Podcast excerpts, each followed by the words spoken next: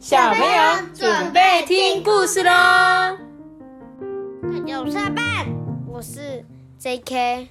J.K. 罗琳，那你是罗琳？哈利波特，你是我是哈利波特我才不是罗琳嘞！罗琳，我会想到那个我是谁？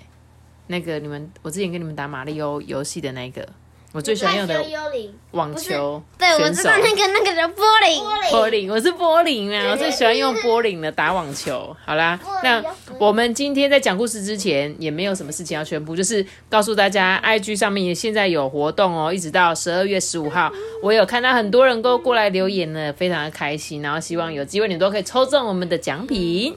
好，那今天呢，我们要来讲这本《无聊村的怪咖鳄鱼》，怪咖，有这么好笑是不是？怪咖，怪咖，这是一个怪咖，你就 你那真的是怪咖。阿班就有点像怪咖我不是，啊。你才是。我我是怪咖吗？我觉得我应该是怪咖，你知道为什么吗？为啥？因为我小孩超怪的啊、小孩跟我一样怪。好啦，那我们今天来讲这本故事书喽我，被你打败了。好不好？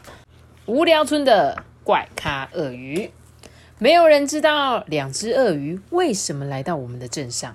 他们的镇上是什么名字？你知道吗？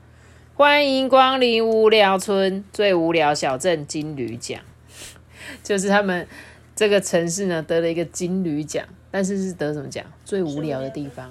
对，最无聊居然还得奖，真的是了不起，对不对？所以代表他们这个镇上的人，对，就真的很无聊这样子。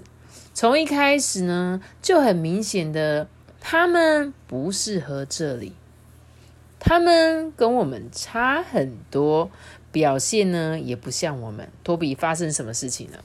他在这边做出一些怪咖事。就是呢在，这个无聊的小镇上面的房子全部都是白色的，就只有这一对鳄鱼，他们家什么颜色？彩色。没错，缤纷的色彩。然后呢，他们这边的人在公园里面是在遛狗，然后坐在椅子旁边看报纸，但是他却拿一支吸管在那边 喝壶里面的水。然后还在他家门口种椰子树。对，没有错。他们呢，常常啊，在奇怪的时间做奇怪的事情，像是他们会在公园里面刷牙、洗澡，晚上的时候在屋顶上面弹琴、唱歌。他们好像不太懂规矩诶。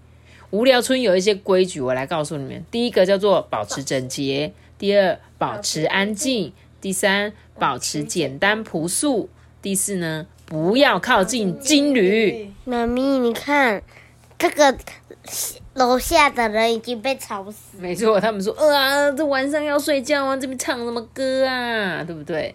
所以呢，在无聊村里面有有一些规矩诶，可是呢，这两只鳄鱼啊，从来都不遵守规矩，这可是把大家都惹恼了，尤其是市长。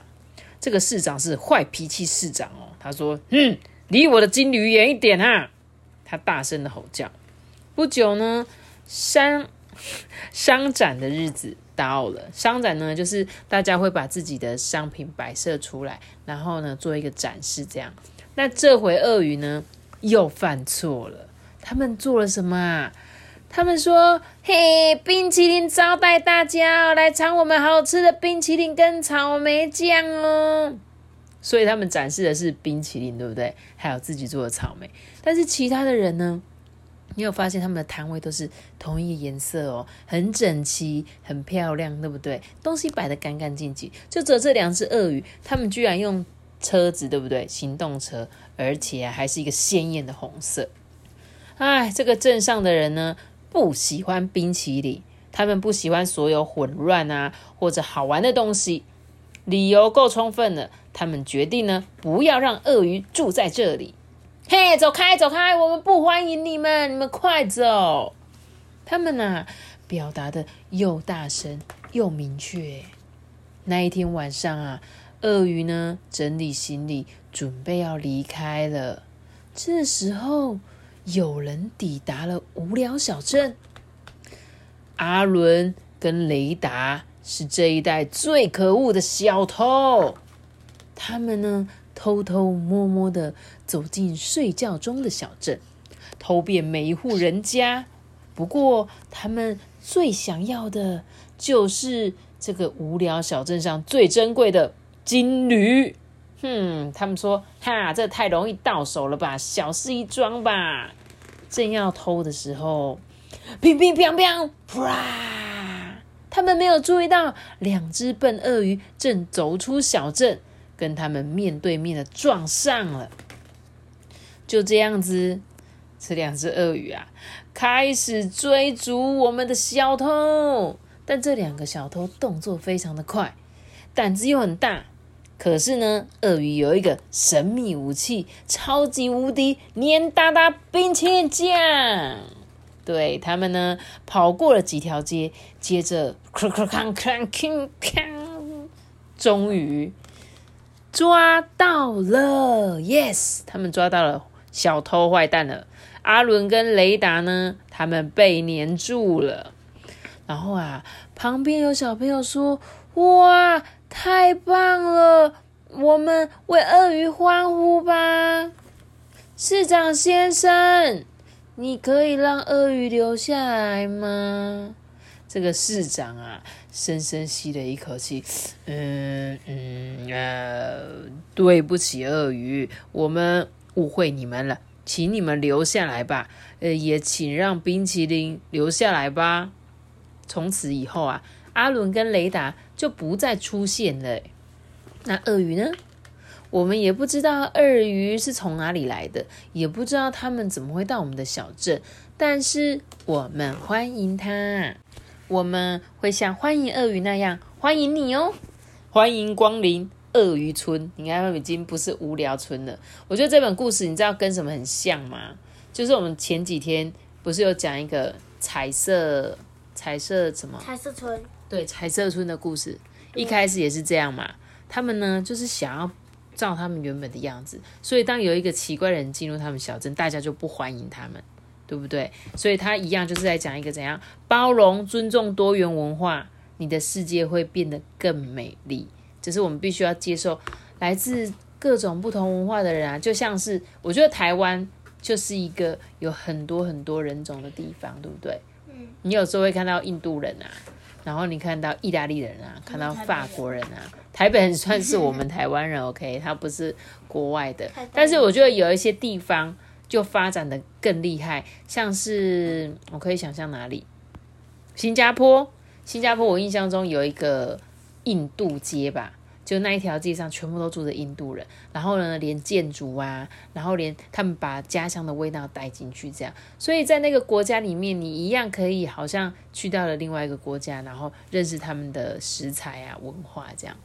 妈妈，台北北平西路也有一条街叫印尼街啊，真的对不对？对啊，对啊。其实我们台中也哪里有很多那个泰国印尼，就是在那个那个第一广场，就是现在的东协广场。